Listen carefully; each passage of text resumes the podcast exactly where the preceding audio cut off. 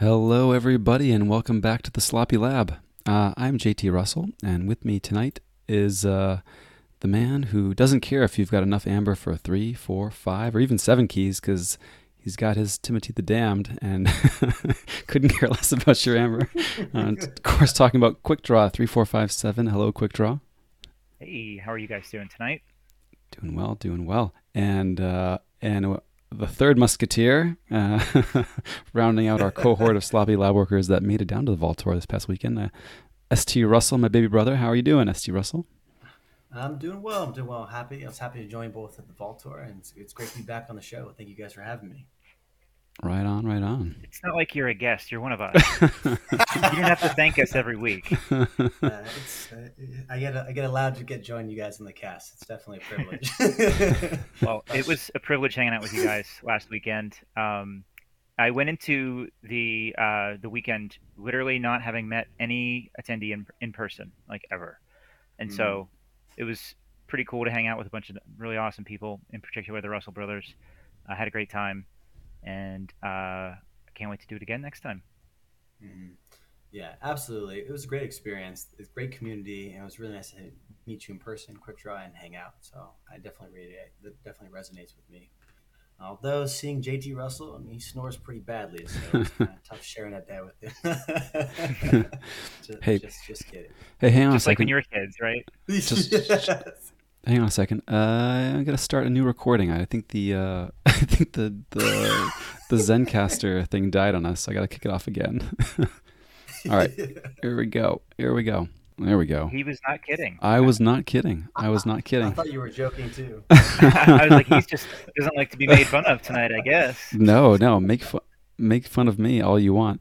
Yeah, the uh, the chat saw it. We're uh, we're our recording session died and we didn't know it. So we'll probably have an intro that's like extra sloppy, you know, pulled from the uh, pulled from the video's audio, or we could just redo it, redo the intro. I don't know.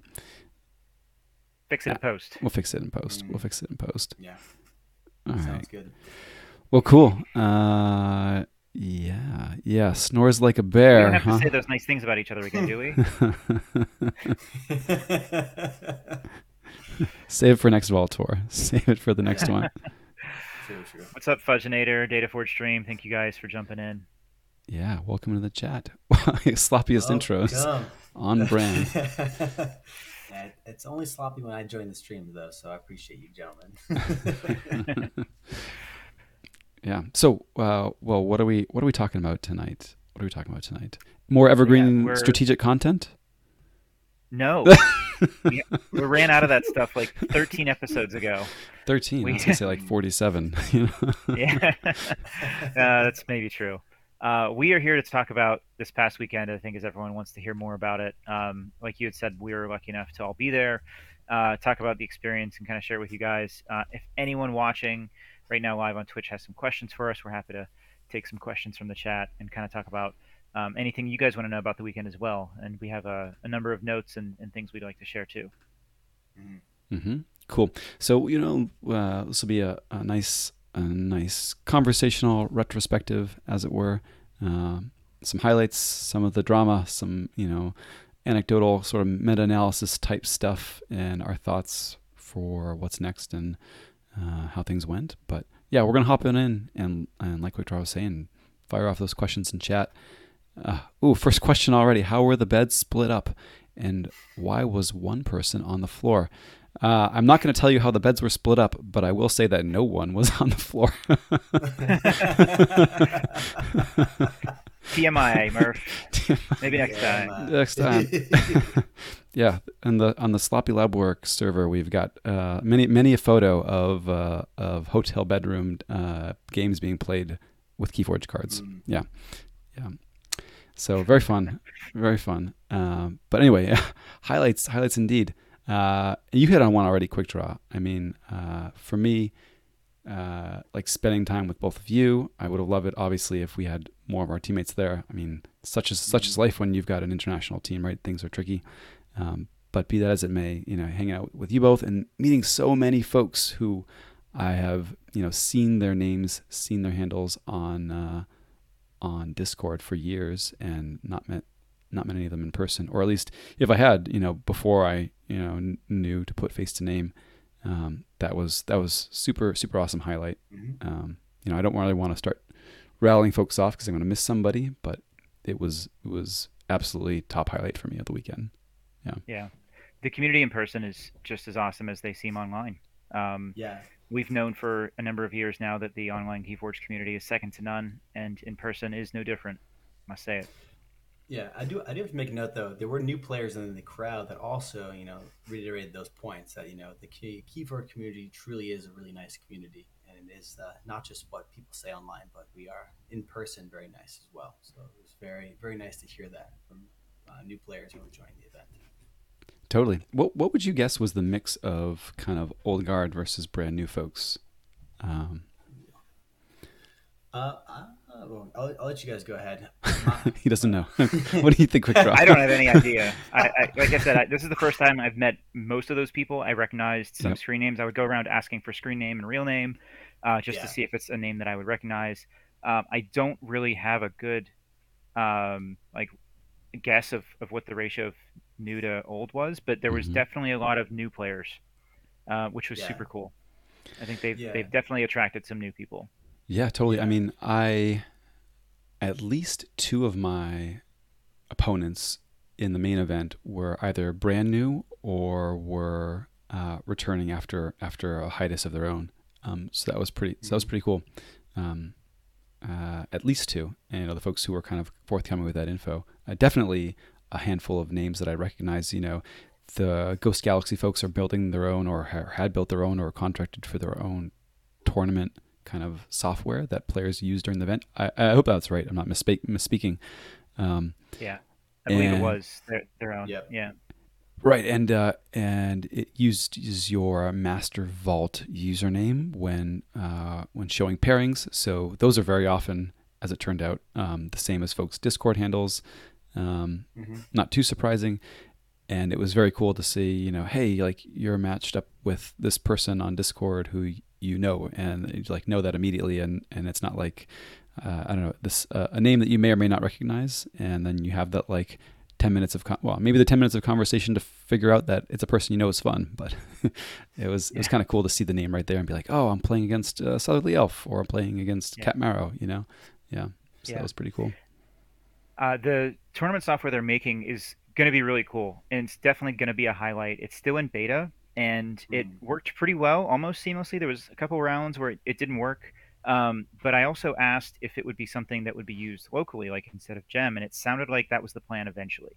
Um, Mm. They didn't have a timeline on that, but it's going to be, I think, pretty easy to run events uh, at your local friendly gaming store uh, with this software eventually, which is, I think, really cool. Um, Yeah, easier to use than. Gem, and having someone like log a laptop there and log into Gem and deal with the random SOS standings that Gem used to give out, where it just made no sense at all. Uh, so hopefully this this is going to be some good software for local players to use as well. Question from the chat is if this software will ever leave beta, and uh, yeah, three three years minimum is my is my Hope so. Yeah, I think Gmail is still in beta, so that's that's how they do it. That's how they do it. Yeah. Um, yeah, the software was was cool. Uh, eh, early days, early days for it, and bold of them to roll it out um, uh, for the first for the first Vault tour, returning with with some rough edges still, but it worked well. You know, worked well uh, for what they needed it to do. I thought, um, Mhm. and kind of hinted that they're you know taking seriously you know a larger infrastructure for running keyforge events which is pretty cool too and something that's fully integrated which is also nice um, and you know maybe indicates that uh, they recognize some of the issues that gem had and are trying to trying to correct that which is cool too Yeah. Yeah. Yeah. I think it's great to, to know that they have a larger vision for the tournament structure, or at least it's a priority for them. So, you know, yeah, as it's a continue, always a work in progress, but that future events will be very well organized. So that's something that's very much to look forward to, in my opinion. Yeah. yeah yeah, I, I certainly hope so and and I guess uh, kind of on a similar vein of mm, organization or, or kind of putting that effort in uh, on friday when we arrived we found out that the shipment of product that ghost galaxy was hoping to have on hand on site for the sealed event on friday had not arrived right? So we're kind of like, oh, bo- oh boy, there's there's there are no decks. There are no decks here. We're supposed to be playing sealed now. What's what's going to happen? Um, they they went out of their way and flew kind of last minute. Somebody got on a plane from the Ghost Galaxy headquarters, packed up decks from their you know private reserves or whatever, and uh, and shipped those out uh, you know ASAP to get them on site as quickly as possible, so we could so we could have some some decks on site to play with, which was uh, I, I appreciated. I mean, it would have been really easy to say, "Oops, guys, guess what? It's all Archon events this weekend. There's going to be no sealed," um, and and uh, they could have I don't know easily done that, and it would not may not have gone well, but that that could have been a thing they did, and they to their credit went the extra mile uh, to get those out yeah. there, and that was really appreciated. Yeah, and they got there by like six or six thirty on Friday night, which was in time for us to play a nice uh, Alliance sealed evening Friday night. Yeah, I think it shows definitely shows the dedication to the community. So that was very nice to see because you know I got there at 3 p.m. and then I heard about the announcement, but just to know that they flew someone in and we were still able to play a sealed event later that day definitely speaks volume, in my opinion. Yeah, yeah though they they certainly left uh, left a lot of money on the table uh, with this one. I mean, like, I, I, and and interesting. I'm not I'm not sure if they realize quite how much product they would have sold if they had it on hand. I mean, uh, I I probably pestered them, you know, six times each day to be like, hey, you ready to you ready to sell what you got left, you know? And they're like, yeah, we're giving people a chance to get the rationed allotment first, because uh, they had some left over after running sealed events. They were gonna, you know. Uh, give folks a I'm chance I'm super to glad they, they did. You know, like mm-hmm. it was good to give everyone a chance because we played a lot of sealed. Well, we mm-hmm. played the three uh, three deck sealed Friday night, and then Sunday, um, when we were not competing in the top cut, there was a lot more sealed going on. You guys mm-hmm. said you enjoyed some Unchained sealed. There was a lot more Woe sealed happening that day. So mm-hmm. I was very thankful that they kind of held off from just like saying buy whatever you want on Saturday because um, it was a lot of fun yeah. Sunday to play more sealed. Yeah, definitely. But definitely to your point, JT, that they left a lot of money on the table. I'm pretty sure whatever amount of woe they brought, they probably would have sold, and that could have been a, quite a large volume if they had. Uh, yeah, so. and not just woe. Not yeah, just woe. True. They yeah. sold out of Unchained, and yeah. uh, they obviously sold out of the exclusive Vault Masters decks that they mm-hmm. brought as well, which I think they anticipated those would be popular. Uh, and they were correct, but they would have they they could have brought any number of those, and they would have sold every single one of them. Yeah, mm-hmm. that was a spicy edition for sure for the tournament. Very spicy. Indeed. Spicy edition. Prize for sure and they yes. they packed some up to take home with them. They I think they had some left, but maybe not enough to really distribute. Um, and again, I appreciate that still too because I I want as much equity as there can be, and I don't want like if they mm-hmm. have if they want to save these for the next Vault Tour and make sure that they have enough for those groups, especially since they announced more Vault Tours yesterday, then yeah, I'm all in favor of of holding those back. And uh, I think everyone ended up with two. I don't know if anyone was able to squeeze out more than that. Uh, I hope everyone got two, um, but they were they became available um, on Sunday, I think, to buy one additional one for each.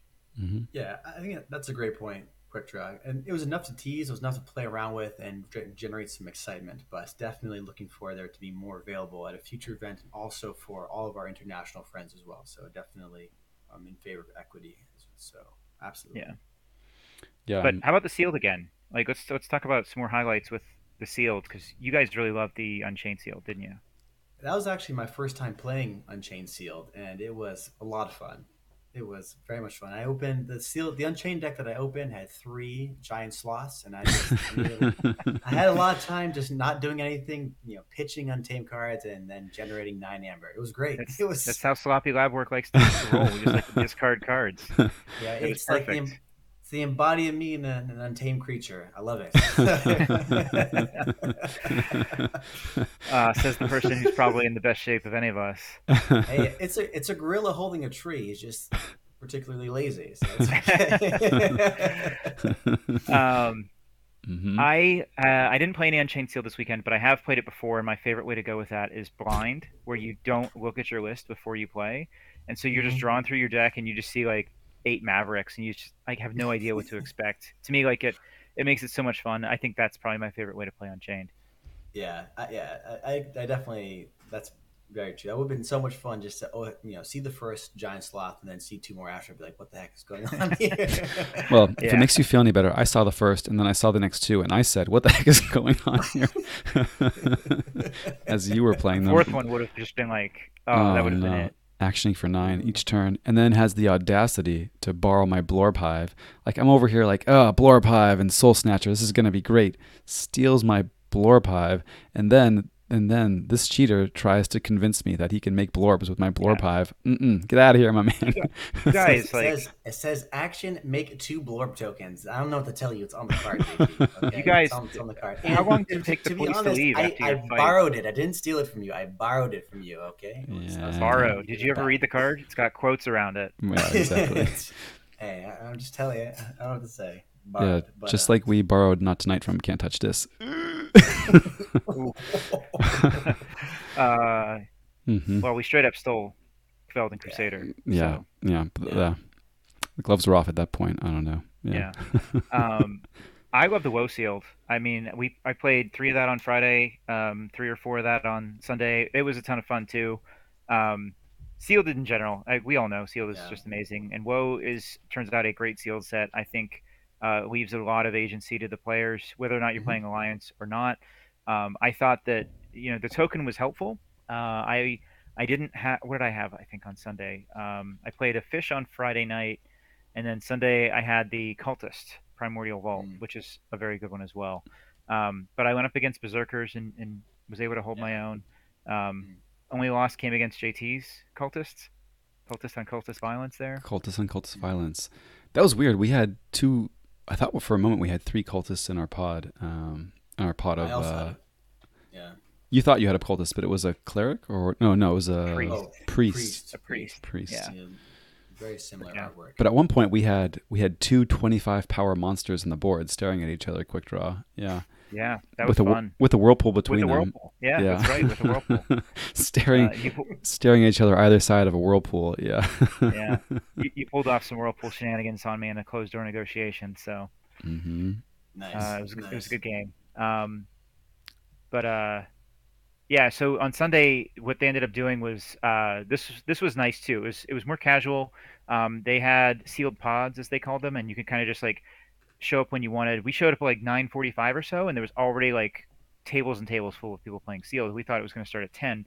Turns out they just had pods, and it was just like you show up, you sign up, and once they get eight people, they say, "All right, you eight are a tournament. Go play over there." Um, which was pretty cool. So you you didn't have to be there like right at registration time on Sunday morning. There was always people looking for games. I thought that worked out really well. Yeah. Yeah, I thought it worked out really well too. And um, yeah, and I was just happy that they were facilitating events on that Sunday. So we were able to watch the finals of both events and then also have a chance of fun games. So Yeah. I thought it was very nicely done. Uh, turns out I met a local on Sunday, someone from Pittsburgh, just like me, who drove out on Friday morning, just like me, and drove back Sunday evening, just like me. We'd never met before, and we're going to be getting together for our uh, our locals and hopefully for the WoW release at the end of July or early August, whenever that happens. So I got to meet another local person there as well, which is pretty cool. Quick draw. Every every time we went someplace and you said, "Oh, Pittsburgh," blah blah blah. There would be somebody there without fail that Yeah. would go, "Oh, I'm I'm from Pittsburgh." yeah, no, we were talking about this, and uh, we we got in the elevator, and I I said something along those lines, and there was a guy who was like, "Oh, hey, I'm originally from Pittsburgh," and I was like, "See, like, yeah, like." Uh, everywhere you go, there's always someone there from Pittsburgh, and that guy gets out, and the next guy comes in and heard me say that. And he's like, "Hey, I'm from Pittsburgh too." it was just like one after the other, uh, and that wasn't even the person that I met on Sunday, who's Mm, who still lives in Pittsburgh. So there were apparently four Yinzers there over the weekend. wow. Four Yinzers there indeed. Mhm. So pretty cool. So quick draw met some locals. The local scene grows. Just had to go out to uh, out to Philly to make it happen. I guess it makes Yeah. you're not you're not that far. How long did it take you to get there? Five hours. Five or hours or so. Yeah. Okay. So that'd be, that's a decent drive. It's my it's the max that I can tolerate in the car, Yeah, but Yeah. it was better than a six hundred dollar flight. true. Very true. I once I once drove I think ten for a magic event, but uh, I'd probably fly these days. I don't know. Yeah. yeah. Yeah, the there was a group that from Maine that also went down, including a, a second act and a, a number of the weekend folks, team weekend folks. Um, they made good time. I think they did it in seven hours, um, seven ish hours. But my my About return as long as it. I was going to Yeah. say it's about as long as it took you. as long as it took me. Oh delays. man, there was there was storms. A lot of folks were delayed. Yeah, um, yeah. but in any event, uh, yeah, travel travel plans and and travel woes are not as exciting as the actual actual woe index winds of exchange, I guess. But um, so yeah, Unchained Sealed, big highlight for me. I had a lot of fun. I didn't think that the Unchained games were going to be quite as much fun as they were. Um, but yeah, that was a blast.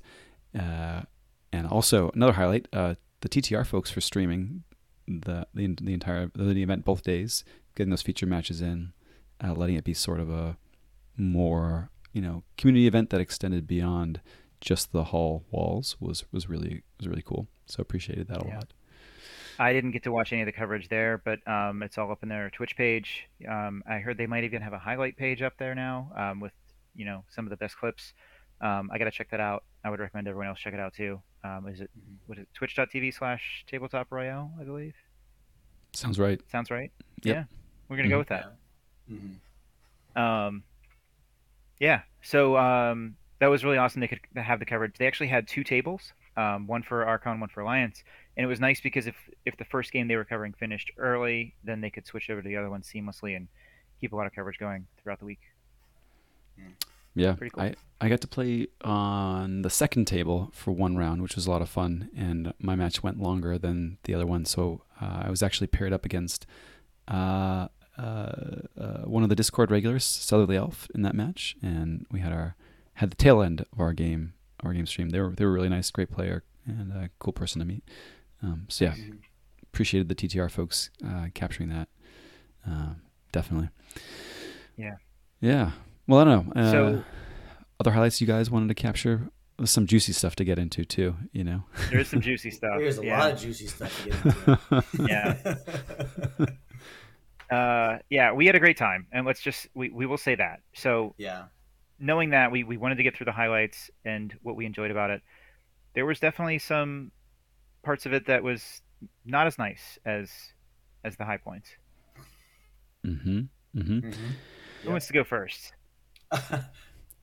Yeah, well, and this is this is hard. This is har- this is uh, hard hard, I guess. Maybe maybe for me or for us, I guess, because uh, you know we kind of started doing this as a way to spread enthusiasm and, and things. But uh, you know, I don't feel like we could talk about a recap of the event and not um, and not touch on you know the tournament structure in particular, the logistics around the tournament structure.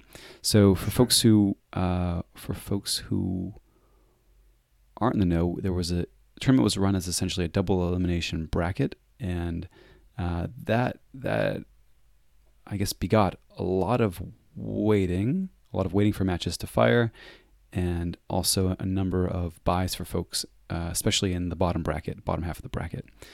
Um, Mhm. I I think they did the same thing for Keyforge Celebration, a similar a similar double elimination bracket structure. Um, a number of folks have said things about this already in various places. Um, Aurora on TitanShapers.com wrote up a nice article uh, recently about some of the potential pitfalls with having double elimination- brackets and some suggestions for improvement.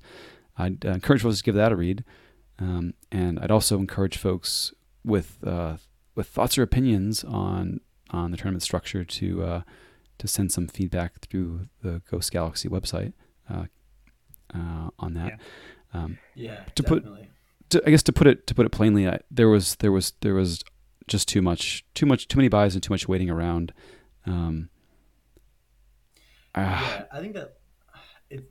I don't know. It, it's hard to say. I think that like it led to some feel bads on either side of the coin. Whether if you were playing the entire day, it was a very long day. Like we're talking, like it was like a twelve-hour event, right? And then if you were waiting around a lot, it was also a lot of time between matches. So it was just kind of I don't mind a long day. Like I came to play Keyforge. If I'm playing a long day of Keyforge, that's cool. Like I signed up for this. I'm also super happy to have time to mingle with folks, get to see folks.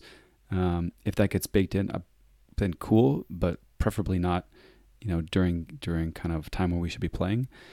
To give you an anecdote, uh, it was my fifth round, I believe. I played against a brand new player, um, it was the second game that they played that day. So this is round five. This is their second game of actual play. They lost and were done for the event. And this was seven hours after the tournament started. So it took them essentially seven hours to go 0-2 drop.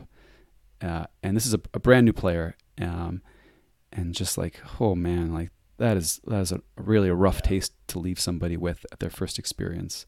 Yeah. Um, mm-hmm.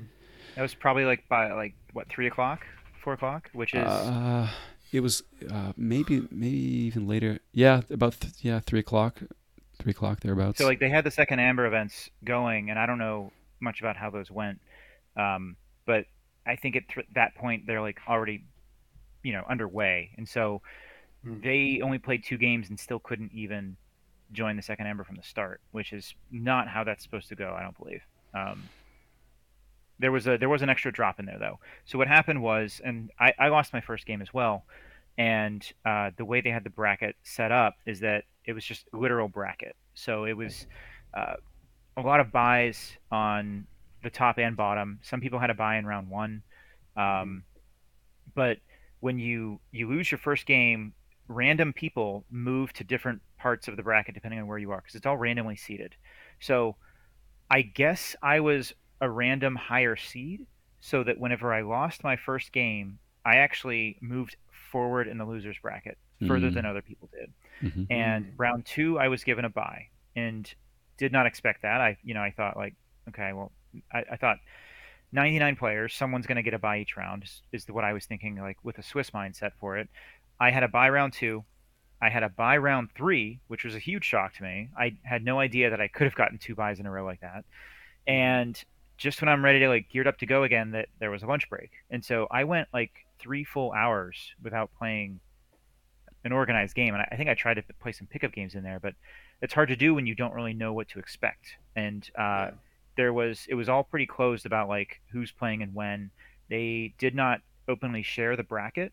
I think for scouting mm-hmm. purposes, they didn't want people to be able to see like who you're playing and, and check on their decks and think about strategy, which is understandable. But the there was no transparency about like how long are people like me and others going to be sitting around before we get to play another game again.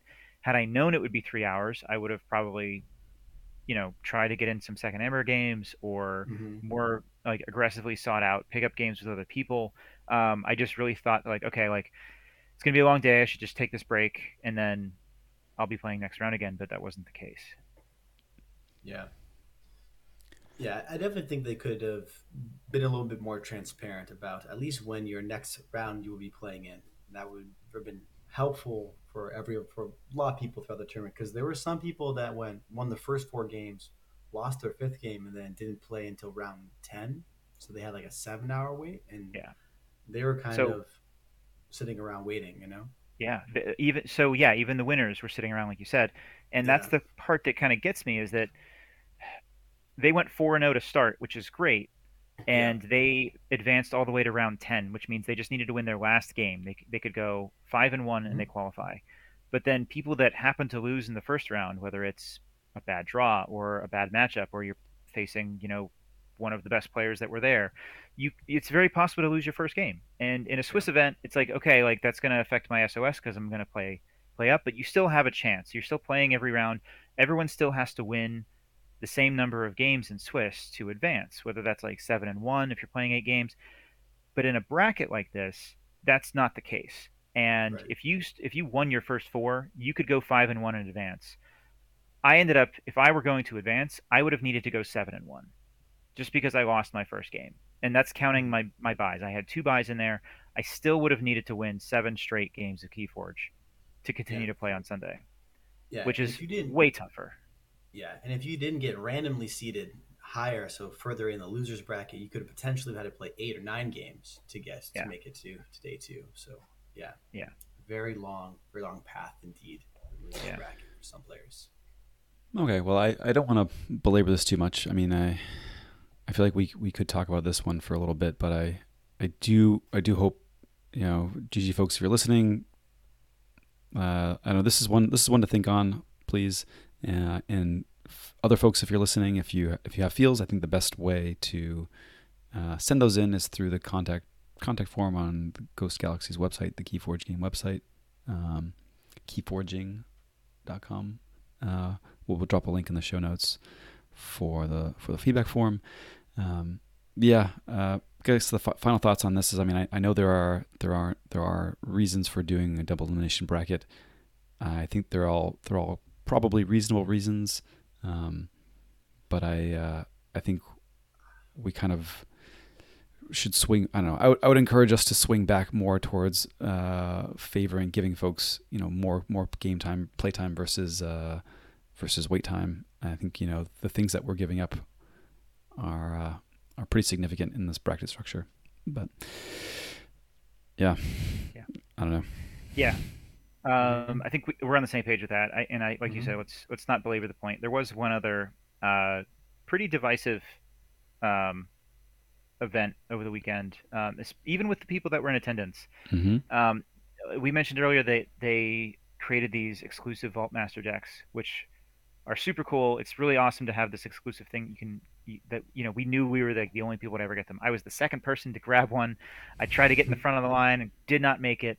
Um, St. Russell was busy playing a double heavy subsidies deck, and I was like, "You're never going to finish that game." And you were like in the back of the line. And I was like, "Why are you playing that deck right now?" Uh, but we got this deck, and um, it was a total surprise. Um, we did not know this was coming. We didn't know what it was, um, and the way they explained it is that it is uh, kind of like a best of um, Keyforge, where it was all the houses that were in CotA, I think, but they took out Shadows and Sanctum, and they added in Star Alliance and Saurian, I think. Um, there you Oh, go. got Thank it. you. Yeah, I was gonna Uh, it's a really sweet box. If you could show the box as well, JT. Yeah. Um, it says like uh, Vault Master 2023 on it, I think. Mhm. And so what it is is it's those seven houses that you just showed, um, and it is like kind of a lot of the favorite cards across all sets. So it's sort of like an Unchained, um, but there is an algorithm with it. There's not a high rate of Mavericks. Um, there's no legacies because every card is from just a random set. Mhm. And uh, the real kicker to this, that is the controversial point, I believe, is that they also declared that these decks are tournament legal. yeah. So you can play them in Vault Tours, you can play them in your local organized play, you can play them anywhere you want. And I think that's the part that maybe people go like, "Whoa!" Like we have no idea what this is. Um, It's Mhm. like a big mashup of different things, and so we were all very eager to get our hands on them and see what was inside, and uh, what is inside. Yeah. Well, like you said, Yeah. I mean, there's there is sort of uh, appears to be a greatest hits mashup or Unchained Light uh, type decks, and we've seen a, a wide spectrum of kind of power levels, or at least uh, SAS ratings. I I don't know of too many games that have been played with them yet, but there are uh, there's been a wide range, and you know we've seen a lot of the very spicy ones bubbling up. Um, mine, the ones that I opened, the two that I opened, and the vast majority that I saw, I would call like cool souvenir decks, right? Um, There are definitely some that appear to be highly rated and look very, very potent. Uh, very some very strong logos houses in particular out there. Uh, and it's worth noting that every deck has either Vault or Master or both in the title. Mhm. And uh, everyone's decks that I saw had Vault in the title, except for yours, JT, which might explain why they're not as good. Explain You're the master of the windmill. Uh, I, yeah, I got everybody's like, oh, my deck has Vault in the name. My deck has Vault in the name. Like, uh, mine says doesn't. Master is master a thing? I don't know. Master of, master of the windmill? What does Master- that mean? Master of the win- master of the barony, master of the windmill. Okay. your Um, your deck name was awesome though, Quick Draw, especially for this weekend. Uh, You had a great Mine name. is pretty sweet. It was uh, Zhao Yan who spent six hours with vaults, and we were just like, Very "This fitting. is Yeah. very fitting." Um, but it's also a really spicy deck, and uh, it has so like they took a lot of the best cards and they put them in, and it's not all 100% good cards. Because I did have a deck with like the uh, the Dark Tidings chenille package of like the butterfly stuff, which uh, you know they're not they're not good cards. Um, so it's not all good.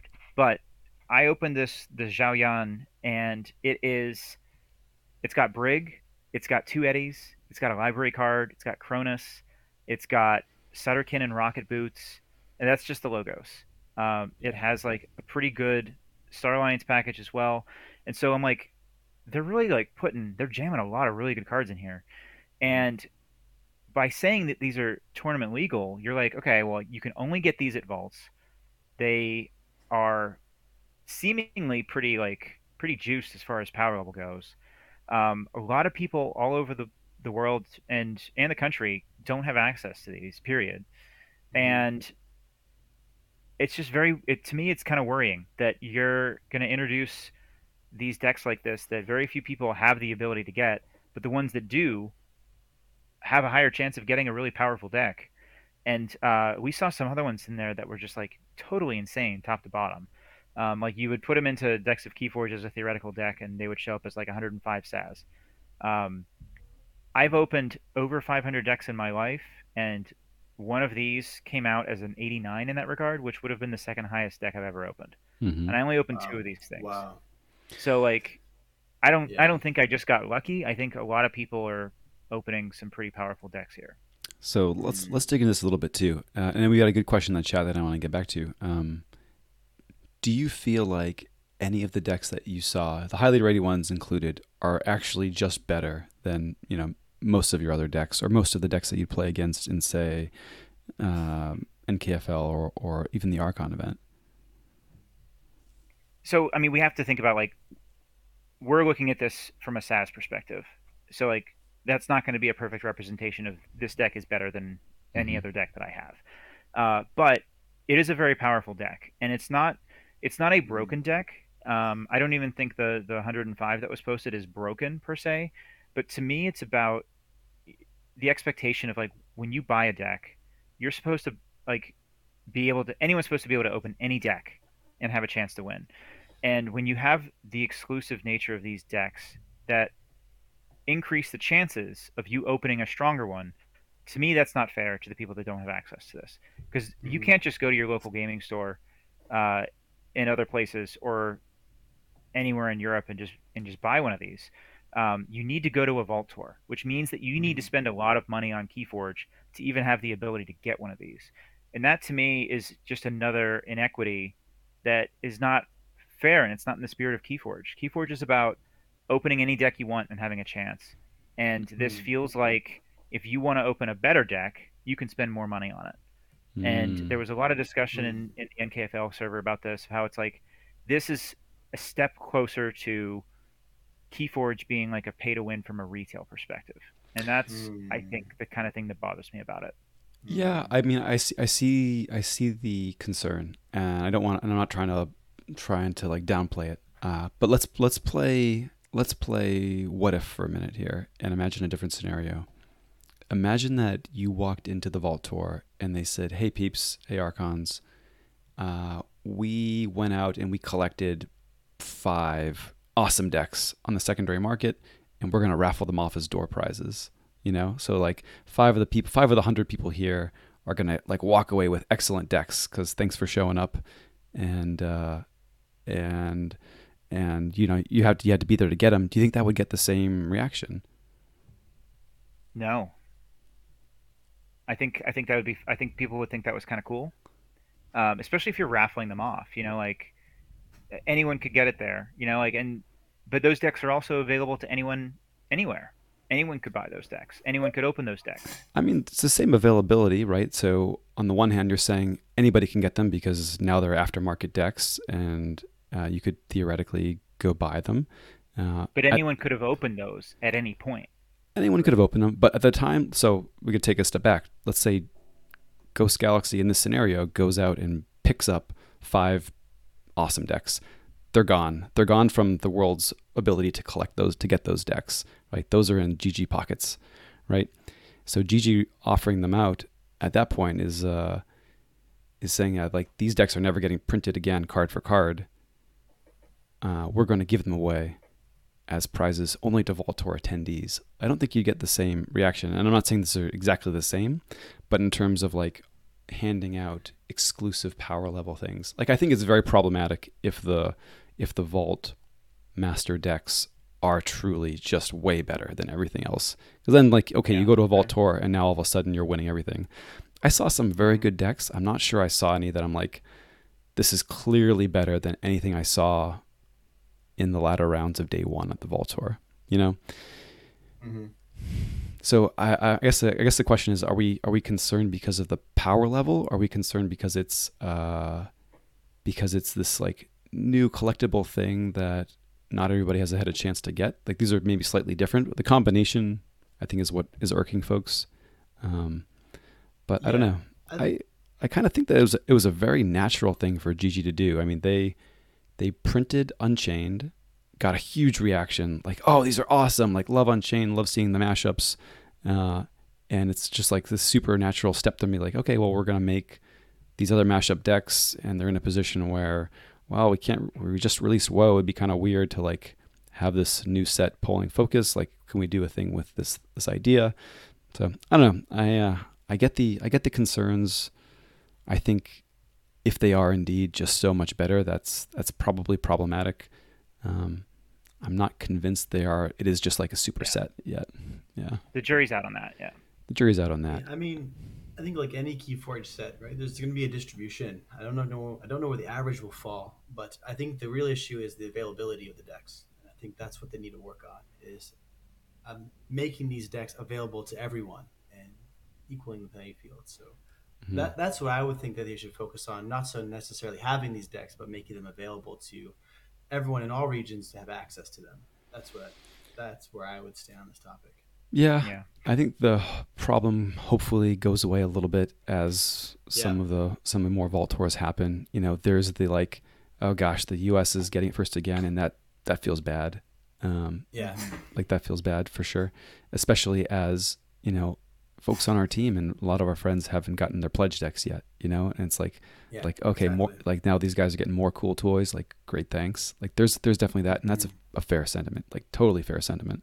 Um, I would have loved to, you know, pick up a handful of these and and ship them off to folks. You know, um, if yeah. they were there for the buying. Um, but so I know. Uh, think it was a fair sentiment. And the moment that they said these are going to be legal in tournaments, I had sort of like this sinking feeling of like, yeah, like they're really cool. It's an awesome idea. There's gonna be there's gonna be um, some backlash. I hope you're I hope you're prepared for this backlash.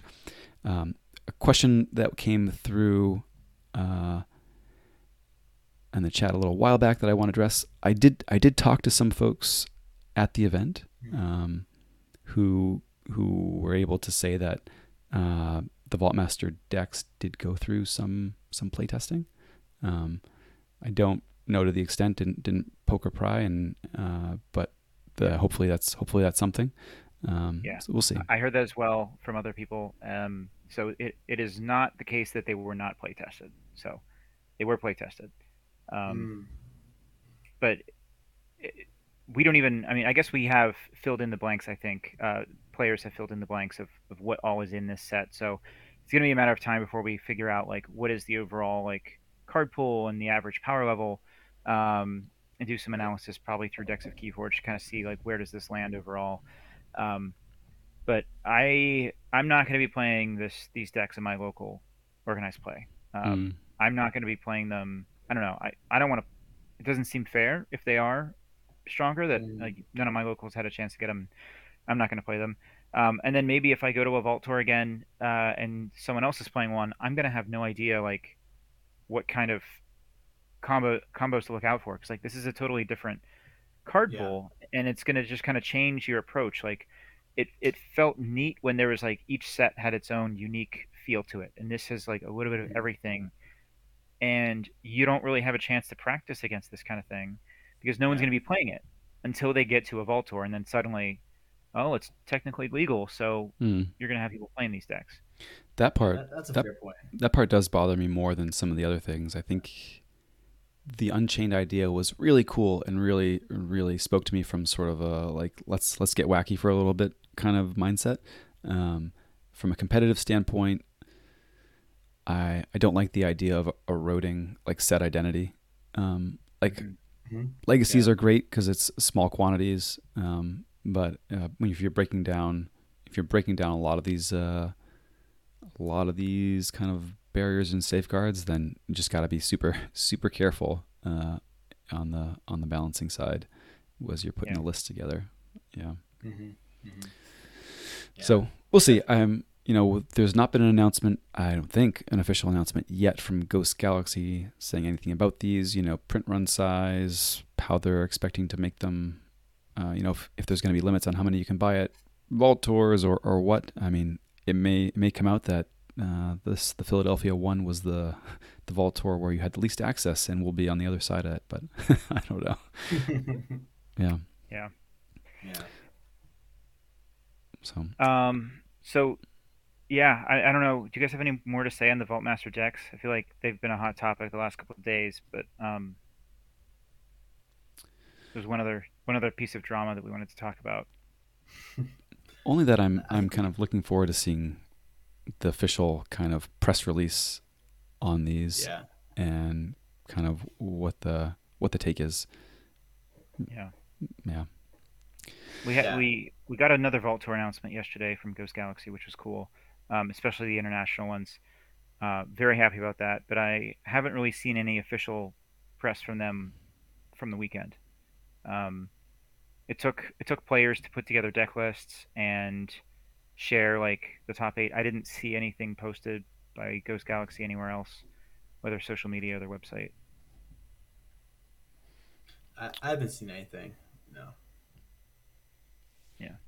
Well, um, the last piece I did want to talk about was was Alliance, um, and there was a very very large discrepancy in in the size of the Archon event versus the Alliance event. Um, I forget. I think we may have guessed a couple weeks ago when we talked about this, and we, I think we may have guessed that it was going to be like twenty five percent of the Archon pool. Is that what one of you guys said? I definitely Uh, put the woe numbers at 20 25%, which we'll get to I guess in a little bit. Uh, I don't recall Yeah. what we had said for Alliance. Definitely lower. Yeah. Maybe maybe Definitely lower. around that range. Sounds right. Turned out to be uh, 99 players in Archon and 19 in Alliance, which is a pretty stark difference. And also consider that a few of the players were going to play Archon decided at the last minute to switch over to Alliance because Yeah. there was only you know around 15 or so at that time, and they're like, well, I have a pretty good shot at making top cut for that and coming home with some money if they switched over. So of those 19, there were some diehards, some some very good alliance players, some people who who love it, and not to take anything away from them. Um, but it's I think it's a little telling to see the difference in, in size for those two events. Yeah, I mean, I, I agree with that. And I was talking with some players in line during registration. This was a topic where we were, we were walking towards trying to decide which event we wanted to sign up for officially. And even still, a lot of players are saying they like their odds at a 99 player Archon tournament versus a 15 player Alliance tournament. So, yeah, I don't know. I thought that was very telling. I I expected the uh, yeah I expected the alliance power level to be a lot higher. Um, I saw some of the lists and I thought, man, like I could have I could have competed with those, you know. Mm. Um, Well- but I didn't do any prep. I didn't do any preparation for it, so I was I wasn't prep, even yeah. considering switching. Uh, I just didn't know what I was getting into, so there was no way I was gonna pivot at the last second on my my Vault Vault Tour experience and change over to a format I'd never even played. Well, by that mean the you, Go that, by that by that mean you mean there was less combo than you expected, probably. I yes, I, I fully Yeah. expected Alliance to be all combo, and every Alliance deck I've ever thought about making is a combo. And there were a couple combo decks in there, um, but a lot of the top eight was not even combos. Hmm. Yeah.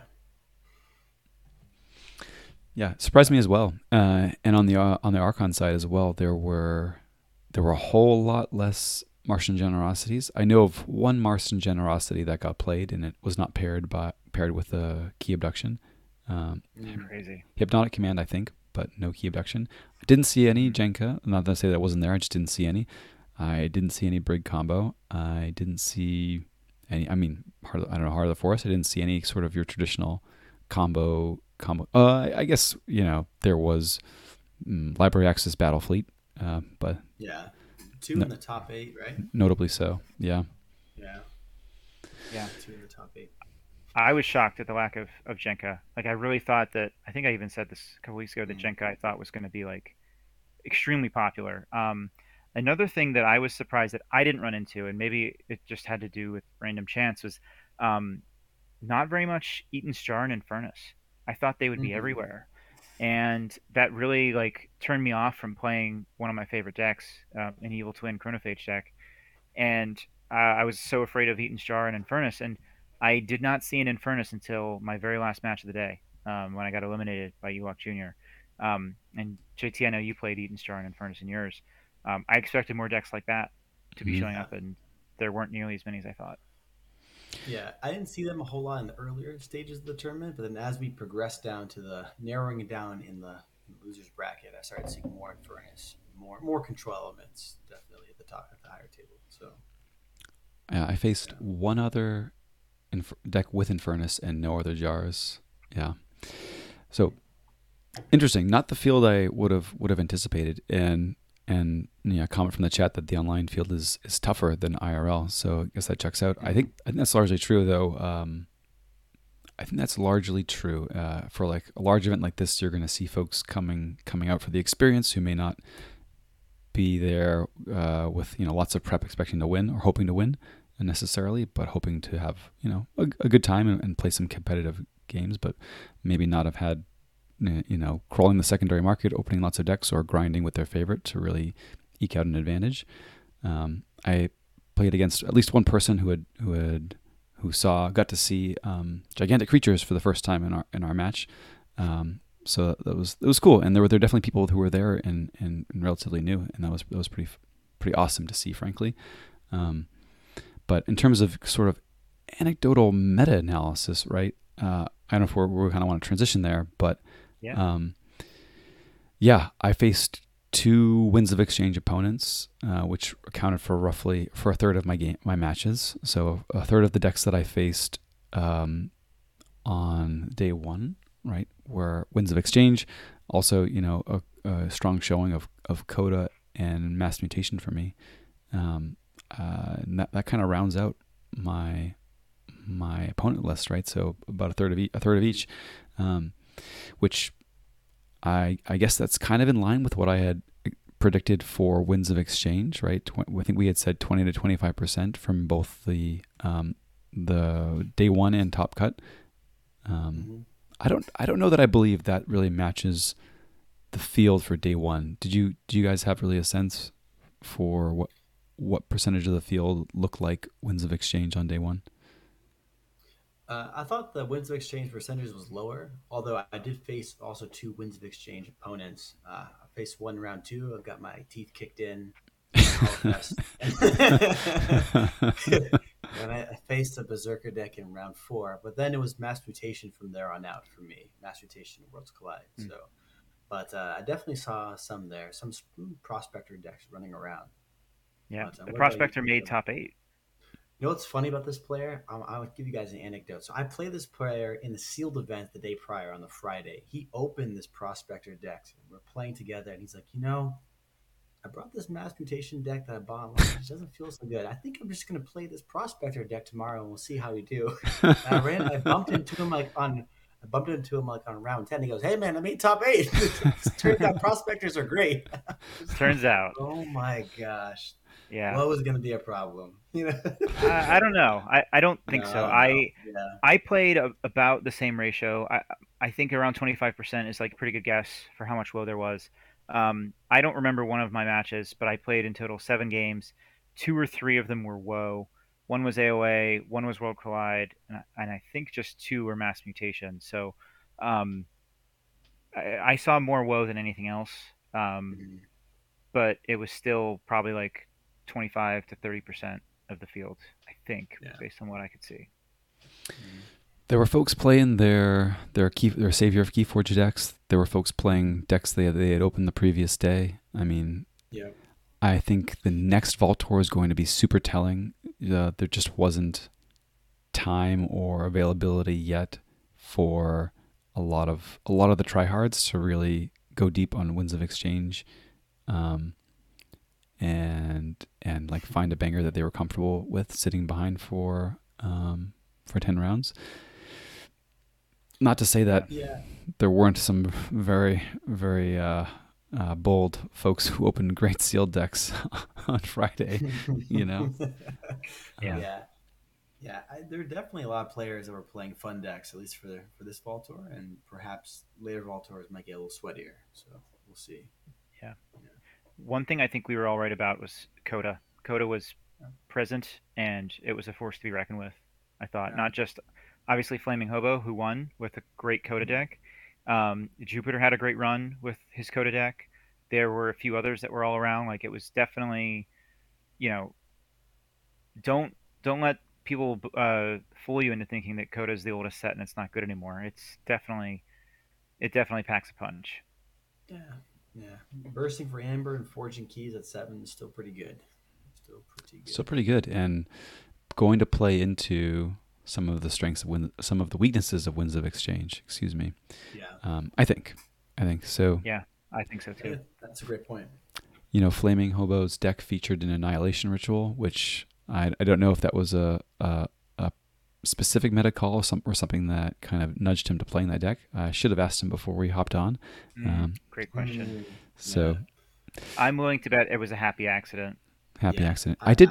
I did talk to him during the event, and he just said, "Yeah, it's been it's been great all day. It's just just awesome right now." Um, I don't yeah. know if he, if yeah, we'll, we'll we'll see. We'll see what he says. Yeah. Yeah, I yeah. caught him after the last round, so round ten, and he was like, "There hasn't been a match I don't play this card." Like, okay, I guess you're a fan. so, just windmill slam annihilation ritual. I like it. Nice. Good for chomping up tokens. Well, well, cool. How do you, how did you all feel about your deck choice at the end of the day? If you if you went to go and do it over, would you play the same deck? Uh, I would. I think with so I guess with looking back with the knowledge I had now, I, I could have picked a better deck for the meta. I probably would have done better if I had chosen uh, maybe Seamstress or maybe even True Loser would have done better. But I had a lot of fun the deck that I chose. I think that you know it was fun. It was very thematic to triumph with a bunch of dinos on the table and uh, caught a lot of people off guard. And I think it was uh, yeah that sort of uh, made made the day for me. So I thought it was a good experience overall playing that deck.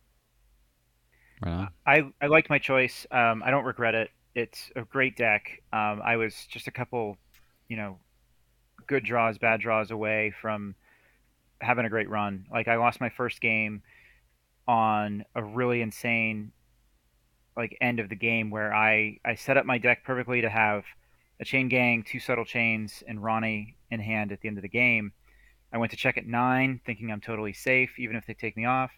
Turns out my opponent had a lateral shift, a talent scout, and a generous offer. And they played my Ronnie, they played my chain gang, and uh, I had a trust no one as well, which wasn't even enough. A trust no one for three, after all that, still wasn't enough. Um, and so like that was like such a a crazy swing to have all of those cards at once. Like I was that mm-hmm. close to winning that, that first game, which, as we talked about earlier, would have kind of changed the trajectory of, of the event. So all that to say that no, I don't regret the deck choice, but I do feel like I wish I would have played Dark Tidings. you hear that, Murph? Yeah, it's true. It's true. Like I had a Dark Tidings deck that I, like I said, was um, I felt great about it. It's one of my best decks. I was just afraid of Eaton's Jar and Infernus, and I never could have known in hindsight that I was not going to play them until round nine. But um, that's the only thing I can say. Like hindsight's twenty twenty, and uh, I don't regret the choice that I made. But it would have been pretty cool if I had Dark Tidings. Yeah. Mm-hmm. Yeah. What about you, JT? Ah, uh, no, no regrets on deck choice. I would probably run that deck again. I would probably get more IRL reps with it beforehand uh, for the yeah. next one. It was a very different experience playing this deck IRL in a competitive setting than uh, than online. Um, I think it was actually fairly well positioned, uh, though I I did lose my I did pick up my second loss on time tiebreakers, um, which which feels bad. Always feels bad when you're like, uh, I mean, at the time I had uh, my my entire deck between hand and archives minus what was on the board, and my board was quite wide, you know, spilling off the playmat, um, with you know gravitron bouncing up and down, um, but you mm-hmm. know didn't have the extra Emperor to to eke, eke ahead on tiebreakers. Um, So, but what are you going to do? I, I went in knowing that I was playing a very slow, grindy deck, and the goal is to win within the time that you've got, and not uh, and not to have a very impressive board position at the end of that time. So, if I had one regret, it was, or not not regret, but if I had one reservation about choosing that same deck, it's that uh, I'm I'm going to have to be coming from behind, and often the games are going to be going quite long. Uh, Mhm. and just knowing that I Yeah. can turn the tide quickly enough uh, is tricky. It's tricky. Yeah. Yeah. Mhm. Uh, I didn't have any games go to time. Was pretty pretty proud of that. Um, I did play an Italian deck and had the Master Vault open the entire day. Um, didn't have any issues. All my opponents were good sports. Um, they were happy to. They had translations right in front of them all the time. I tried to make it as easy as I could for them. Um, so uh, yeah, I, um, I think a few people had said like you know to be careful about playing a foreign language deck in a big tournament because there might be players who don't know all the cards and it, you could go Mhm. to time. Um, but I, I did run into some opponents who weren't familiar with everything, but um, didn't pose an issue. Um, it's a, it's a fairly fast deck anyway, so uh, Mhm. I had no issues with it, thankfully. Um, if I would have played my Chronophage deck, might have had a couple more games go to time with that one. Mhm. Mhm. Totally. Mhm. I could I could see that for sure.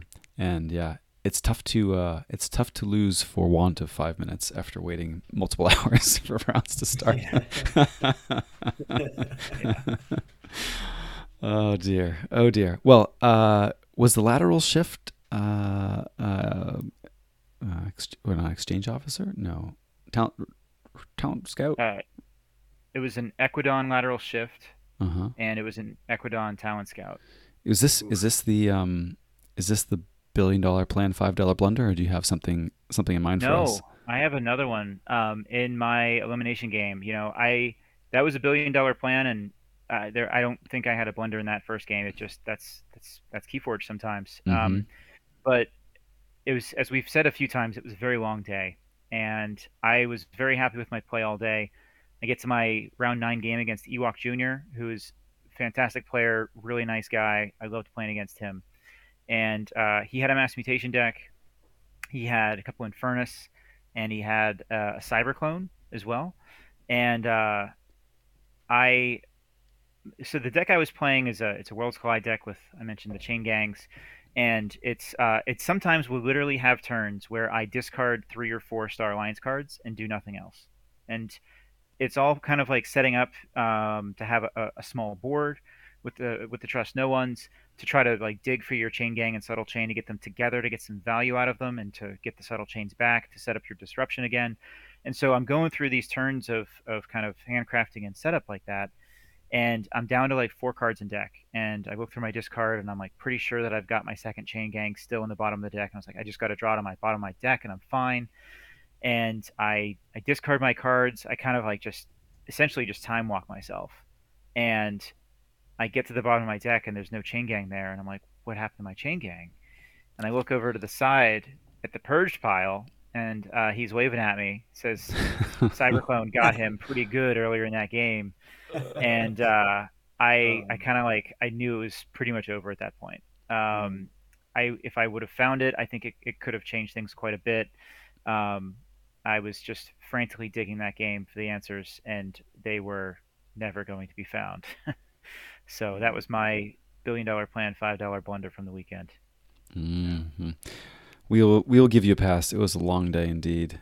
Um, Yeah. yeah, Yeah. Yeah, and s- uh, wow. I wonder. I wonder if if you would have uh, clicked open your deck on TCO at some point and looked for it to count. Yes, I, Uh, I would not have made that same mistake. I even joked with someone during the day. It's like it's so much easier on TCO. You can just like pick up your deck and look at it and know exactly what's coming. But Yeah. I was uh, sifting through my discard pile quite a lot this weekend. Yeah, I need. I very often play, especially with Zager. Um, I very often play with like disc, uh, discard deck and archives like all open. You know, kind of all all all info in the heads up display. Um, Mhm. and it was a very different experience. Like, okay, let's go through the discard pile, put that down. Let's go through the archives, put that down. Okay, what's left in my deck? And you know, also had situations where I've got this big old pile of archives over here, and then like the deck's empty, and you're like, where the heck is my archives? And you're like, oh wait, the arc that's not my deck, that's my archives. You know, I need the like Yeah. the like floating label to tell me which pile is Yeah. what. Yeah. Yeah. You have like three piles of ten on your on, on in the table in front of you, and you have no idea which one's which. Like, uh, yeah. That deck is pretty crazy sometimes. Dear opponent, do you know where my deck is? Judge, need a Judge, judge to tell me uh, which one's my I deck. I need a judge. Yeah. I, I want to look at this pile, but I'm not sure if it's my deck. Yeah. yeah, yeah. So good one. Well, that was a that was a, worthy billion dollar planned five dollar blunder quick draw indeed. Um, did you have one Struso, or should we head on over to our sponsors? Uh, um, wrap? I, I I do I do have one. I wasn't I wasn't aware of it until my opponent you know reminded me of it after the match. But uh, I lost uh, I think my round eight match with uh, by like two ambers. So it was very close. It was round key three, and I was ready to triumph. So it was very very tight game. And I get to the end of the match, and my opponent was like, you know, I was really surprised you didn't pull your archives last turn to maybe forge for eight. And I was like. Forge for eight. Like, why would I pull my archives? Well, you used your code monkeys to archive your your Sensor Chief Garcia like three turns ago. I was like, oh. I looked open and saw the answers in my archives, and I no, that was just a good Oh. lesson. So, but it was uh, I would have been happy losing that match until my opponent pointed that out, and then I was Ugh. separating it over. You're, you're sitting the there. You're sitting there like I played that well. You're like, uh, hey, buddy, what about- yeah, yeah. I have. scratching his head. There was one other big misplay that you made uh, earlier on in the tournament. Your opponent played turn one uh, Hallafest, and then you did not immediately pick up their deck and consume all of the Bracken cards. yeah. Yeah, you take take four chains, I eat four cards. That was the plan. oh Yeah. my god. Ugh. that'll Yeah. that'll learn you for next time. Yeah, Yeah. Hallafest Bracken, yummy. Hard mulligans to six, and then smiles and says, "Go ahead." so let's see what what do you have for me. But uh, it was a interesting card. Inter- interesting card play again. Turns out the Brobnar band is very good, very strong. Very strong Yeah. indeed. Brobnar band is great. Yeah. Very Yeah. hard to deal with. You need like a, a piece of targeted C and a board wipe at the same time to get rid of the Harmal Yeah. Atoon first, or you need just two board wipes, which it's pretty nuts. Yeah, I've seen Harmal Atoon in my nightmares for the past few nights. you you know, let's even salt more salt on the wound. The the Vault Master deck that I opened had Harmala had the Hallafest in it. the universe trying to tell me something. That's a pretty sweet pull, though. That's a cool. it's That's a cool pull. deck. Yeah. It was a very cool deck. Yeah. Well, right on, right on. Well, yeah, I uh, I hope I hope uh, some of our the uh, I don't know feedback that we delivered in the um the middle part of the sandwich, the bread and, and meat and uh, uh, cheese, you know, wasn't it wasn't a downer for folks, but I thought it was important to get out there. There was overall an awesome experience uh, from my side, so I want to just kind of highlight highlight that, underline that uh, very positive experience overall uh, for me personally. Um, Mhm. uh, and yeah, some some things that you know like love for love for and encourage folks to also voice, voice their opinions on through the best ways to be heard on the on the feedback there feedback form. Yeah. Okay, well, Agreed. cool. Yeah. Should we should we wrap things up then? we feeling pretty good. Yeah. Who's our sponsor this evening? Well, uh, this episode of Bottom of the Beaker is brought to you by the Amber Brewers Infusion Kit, uh, calling all aspiring Amber Brewers unleash your inner alchemist. Uh, with the Amber Brewer Infusion Kit, crafted by the most esteemed crucible mixologists. Uh, this kit contains a selection of rare botanicals and elemental extracts that will turn your brewing experiments into amber fueled masterpieces. From the subtle notes of Sanctum sarsaparilla to the fiery kick of untamed Ghost Hawk peppers, the Amber Brew Infusion Kit will redefine the way you taste victory. Thank you, Amber Brew Infusion Kit, for sponsoring this episode of Bottom of the Beaker. Uh, and hey, folks, uh, if you like Bottom of the Beaker, or if you don't, I don't care. Come anyway. You can hang out with us at twitch.tv slash sloppy labwork. We record live Tuesday evenings at 9.30 Eastern. Uh, if you want to catch uh, archives of our past shows, head over to youtube.com, search for at Sloppy Lab Work. There you'll find our streams and past recordings. Uh, for the very best content, scrape from the bottom of the beaker uh, 34, no, no, 57 times. Search for that very phrase in your podcatcher of choice, and you'll find us there. Uh, very sleepy from getting home late from the last Vault tour, but ready to hang out with you nonetheless. And uh, any any parting words from you, Streusel? Yeah, I hate Hall of Fame. and and quick draw. How about for the folks getting off the last audio stop? Uh, stay sloppy, everyone. Thanks for listening.